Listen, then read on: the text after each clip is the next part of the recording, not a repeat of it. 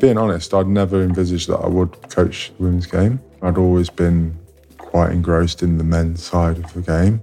The game's completely different to the men's. They're fully committed, very professional. They they want to be successful and they want to be recognised as at the same level as men. You're listening to the England Rugby Podcast, O2 Inside Line. I'm Lewis Deacon.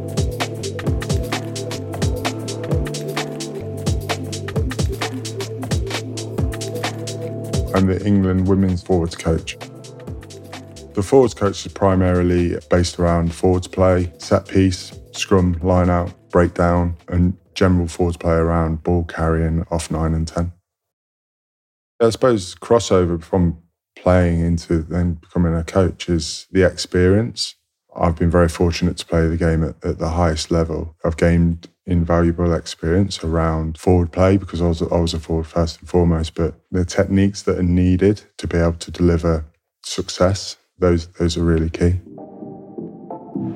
Lewis Deacon has grown up with nights like tonight, watching them and now playing in them. Lewis Deacon, as a coach and personality, is quite quiet, but then when you're listening to him, like you're really listening because he doesn't talk unnecessarily. My name's Shaunagh Brown, and I'm a prop forward for Harlequins in England what he's got to say will be the right thing. So as soon as he's speaking, it's just like that quiet from everywhere else because Lewis is speaking. It must be something worth saying.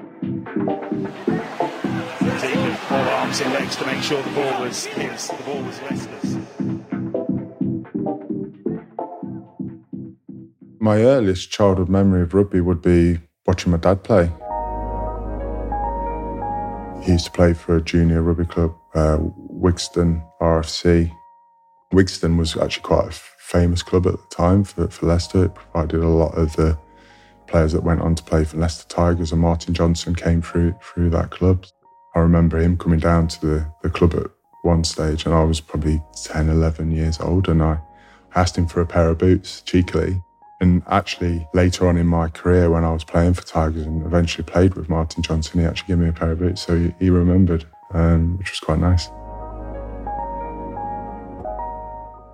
Rugby was always everything for me. You know, Leicester kid. My dream was to play for Leicester Tigers. Growing up with my brother was um, was actually quite competitive in the garden. More often than not, would turn quite feisty between us. Um, God knows how many fence panels my dad had to repair through. Was tackling each other literally through the fence. The grass wasn't in a great state because it was constant all day, every day. Sort of any opportunity we got, we'd be out there with a ball.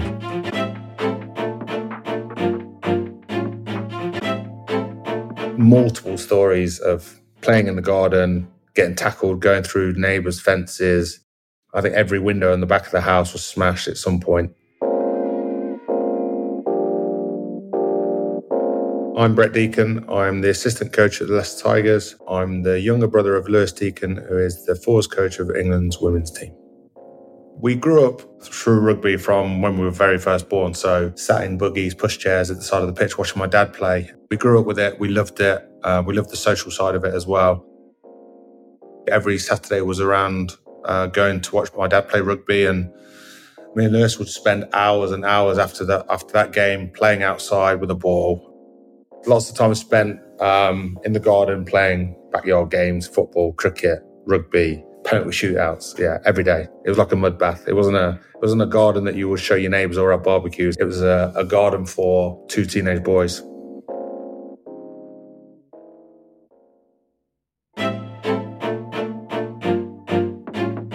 My brother's 18 months younger than me, so if I achieved something, it'd give him the encouragement to try and achieve the same.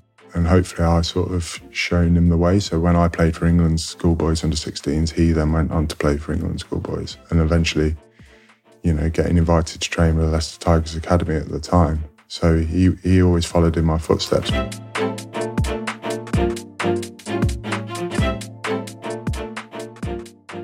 My parents were like hugely influential, really, to be honest. Um, my dad probably really noticed that myself and my brother, you know, had some potential, I suppose. He really pushed us, um, you know, in terms of make sure we we're really committed to to what was required to be successful around how we behaved off the field, sort of socially and also like training and being able to prepare yourself. So we, we can go on and sort of perform. But yeah, both my parents were hugely supportive in my rugby journey.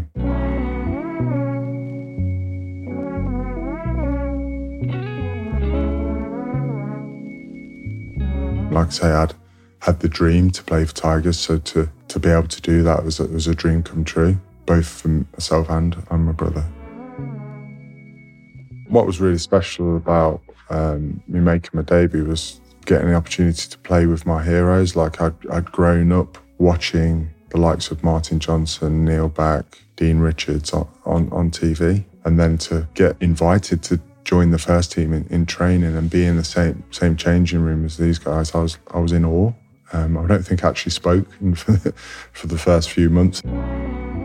Actually, it was very, very different. So Lewis used to play on the back row. He was a number eight. He was very athletic, agile, could sidestep, could fend. And then he made his debut and he played in the second row and he didn't do any of those things. um, but he was always, always tough, always um, up for a real good battle fight. And, and you see that when he's played. Personality, very serious, could say borderline grumpy. Um, no, definitely grumpy doesn't say too much, but when he does say things, um, he talks a lot of sense and people listen to him and respect him. Leicester is a massive club, like the fan base is huge. It was like a real family. Representing a club with that sort of support was huge. We had a really close knit group of people, um, certainly around my age and ge- even the generations before. Um, so yeah, it was an amazing time for Leicester. Not just myself, but obviously the whole the whole city. I always had sort of the mindset to play as well as I could for Leicester. And if I do that, that would then give me the opportunity to, to play internationally. I've got, got a few proud moments making my debut for Leicester. Another one was my brother making his debut, and we actually played in the second row together. He wasn't a second row, but we played both in the second row. And then playing for England, like running out at Twickenham was you know, amazing. I, I, remember being in the change rooms before thinking, oh my God, I'm playing with Jonny Wilkinson and there's 80,000 people out there and running out for the first time. It's like running out into a coliseum, you know, amazing feeling.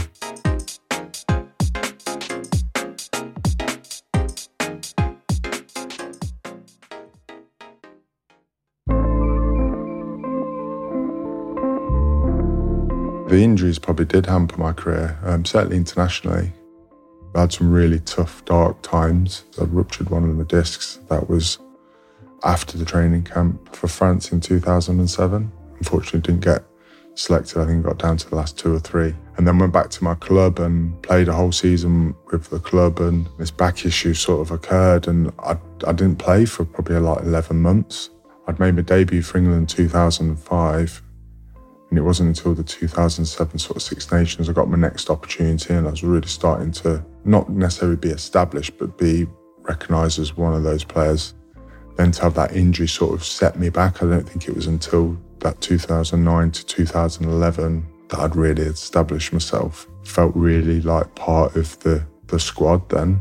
And then again, injury sort of ended it all for me. I was playing for Leicester and I ruptured my hamstring. So again, out for another year um, and I never played for England again.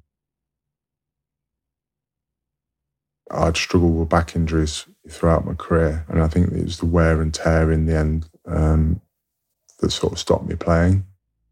I was actually going quite well. Um, I just signed a new contract for two more years, which would have took me to 20 years at the club, which would have been, a, you know, an amazing achievement. But yeah, unfortunately, it, it, it ended my career. I enjoyed every moment of playing for my country. I was at Leicester for 18 years, played 274 times, so it's a lot, a lot of games. I was massively disappointed at the time, and it was quite tough. But you know, you move on, and there's life after rugby, playing rugby. That I should say. It could have probably been easy for me to just stay at Leicester and become like institutionalized with it. But there's more out there and there's other communities, there's other clubs that have exactly that same feeling. I always wanted to go into coaching. I had plans to go into it after my last contract sort of ended because it happened quicker than I thought. The opportunities that were potentially going to be around when I stopped weren't there at the time. So I didn't really know what I wanted to do. Um, I wanted to coach, but like I say, there was not that many opportunities. There was no opportunities. I'm really grateful that Matt Hampson Foundation charity gave me an opportunity to go and work with them to try something different. The Matt Hampson Foundation is a charity that supports people that are seriously injured through sport, like Matt himself. So, Matt Hampson is uh, ex rugby player, and he was playing for England. Unfortunately, broke his neck, and then in 2011, Matt set up the foundation so he can support other people. Matt is so inspirational. His motto is "Get busy living." So even though he's found himself in the, the situation, he's in you know tetraplegic. He just wants to get on with life and live life to the fullest, and nothing will stand in his way. Like he'll go on holiday, he'll go, he'll go to Barbados on holiday, he does it to prove a point and show other people that they can do it too. And I think that's yeah, hugely inspiring that he does those sort of things. I'd spent a lot of time supporting them throughout my playing career. We were doing some amazing things throughout my testimonial year together. And um, after that year, they just said, "Would you like to continue doing some some work with us?" They gave me an, an opportunity to to go and do something because when your career just comes to an end so quickly and you're used to doing one thing over and over again, you're in that sort of routine. You almost lose that sense of purpose of, you know, being that rugby player and that's completely gone all of a sudden. So they really helped me transition um, out of the game, give me something different to focus on, helping people that are probably in a lot worse situation than I've I certainly was in at the time. So it put, put everything into perspective for me. Transitioning from a player to becoming a coach was it, it felt natural. Um, my first opportunity of coaching professionally was at Moseley Rugby Club. So it was a year after I'd retired, and a guy called Kevin Maggs, ex Ireland international, was there at the time, and he said, "Would I want to come in and help out and try and help them survive in the championship?" Unfortunately, we, we didn't do that, so that was a bit bumpy. I dropped down another level to, to national one. But I found that quite valuable because a lot of these clubs at that level don't have a huge amount of resource, don't have a lot of money. And you've got to try and make players better. And that's something that's like really stuck with me as a, as a coach is how can I make these players better? While I was at Moseley, I got an opportunity to, to coach England boys under 20s. And I think that was a huge learning curve for me.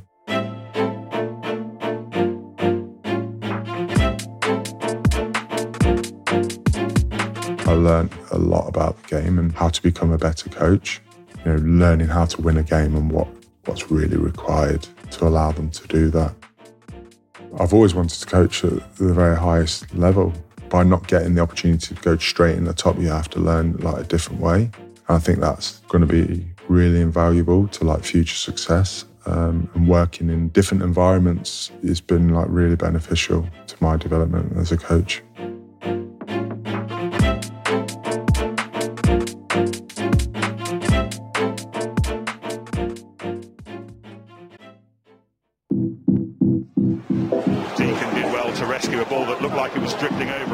Deek's coming in. For me, he's exactly what I'd want from my my forwards coach. I think we're quite similar personality wise.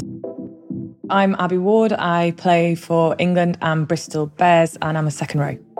He loves his detail and he's got really high standards. And for me, I'm like, perfect. What more do you want? So to have someone that can really drive us, drive our standards, and try to push us on to the next level, like never settle in, but have the detail and the process and the structure behind that, I think is perfect. So he's been a great fit.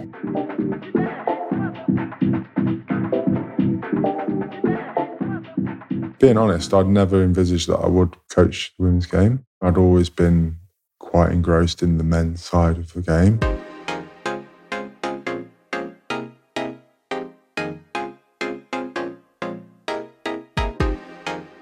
Was obviously given the opportunity to to coach the the Red Roses, and you know I'm so grateful of that opportunity.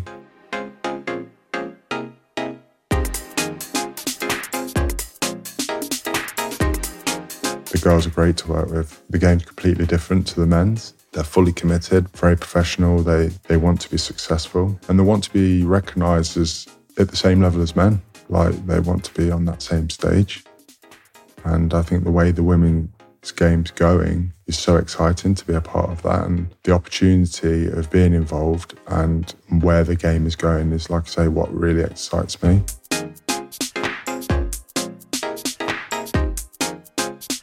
I think the key differences of initially of what I've noticed are um, the women's game seems more open. There's more there's more opportunities. Both sides of the ball, like in, in attack and defence, it seems like a, a cleaner game in that sense. You know, defences in the men's game are so good now. It's very attritional. It's really close. Women's game is a lot more open.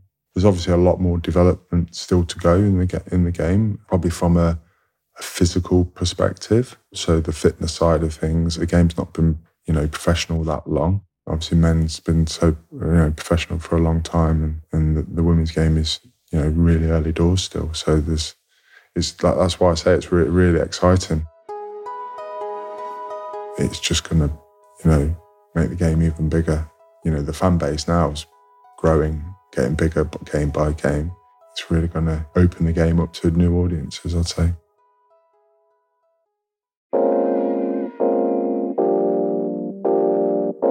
I've definitely got more involved looking and searching for the women's game because of the relationship with Lewis and him coaching it. He was really open minded about taking the role, and I think he was really excited about it. A completely different challenge, I believe. Just watching their games through the series when they played New Zealand, the difference he's made to that forward pack um, around, especially around their set pieces, has been incredible. So um, he's doing a fantastic job. I think it's just exciting that it's growing. Now you can really see a brilliant brand of rugby developing. I think I've always looked up to him anyway. I've always, through my whole life, looked at his journey for a player and, and as a coach. It inspires you to to be the best you can be. I think the difference is, yeah, the pathways are different. I think there's not that many opportunities for young girls to play rugby, certainly with girls. So young girls are playing in boys' teams, and there might be two or three girls in, in a boys' team. So there's not out and out girls. Um, so the pathway is very different. The opportunities might come a little bit later. So they're not getting the opportunities to practice some of those core skills as early as probably some boys may do. Kicking a ball at a young age, is, they don't get that opportunity. Whereas a boy would probably practice that at a younger age, I'd say hopefully younger girls are now starting to pick up the ball and kick it more and, and try some of those more closed skill skills that are the difficult skills. The more junior girls teams that can offer rugby to girls, um, the better. As I think it's really important to the to the development of the future.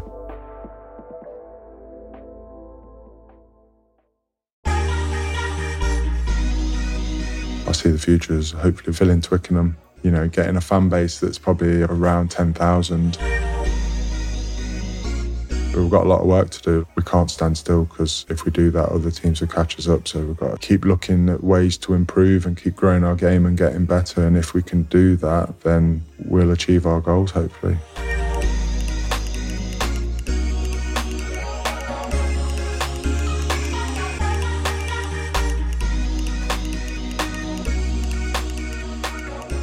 got three girls. They've never really been interested in, in rugby.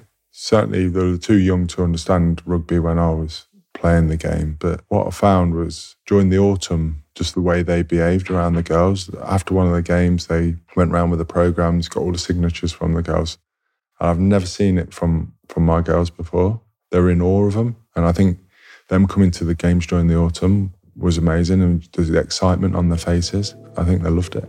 I think it like almost inspired them a little bit, which was really nice to see.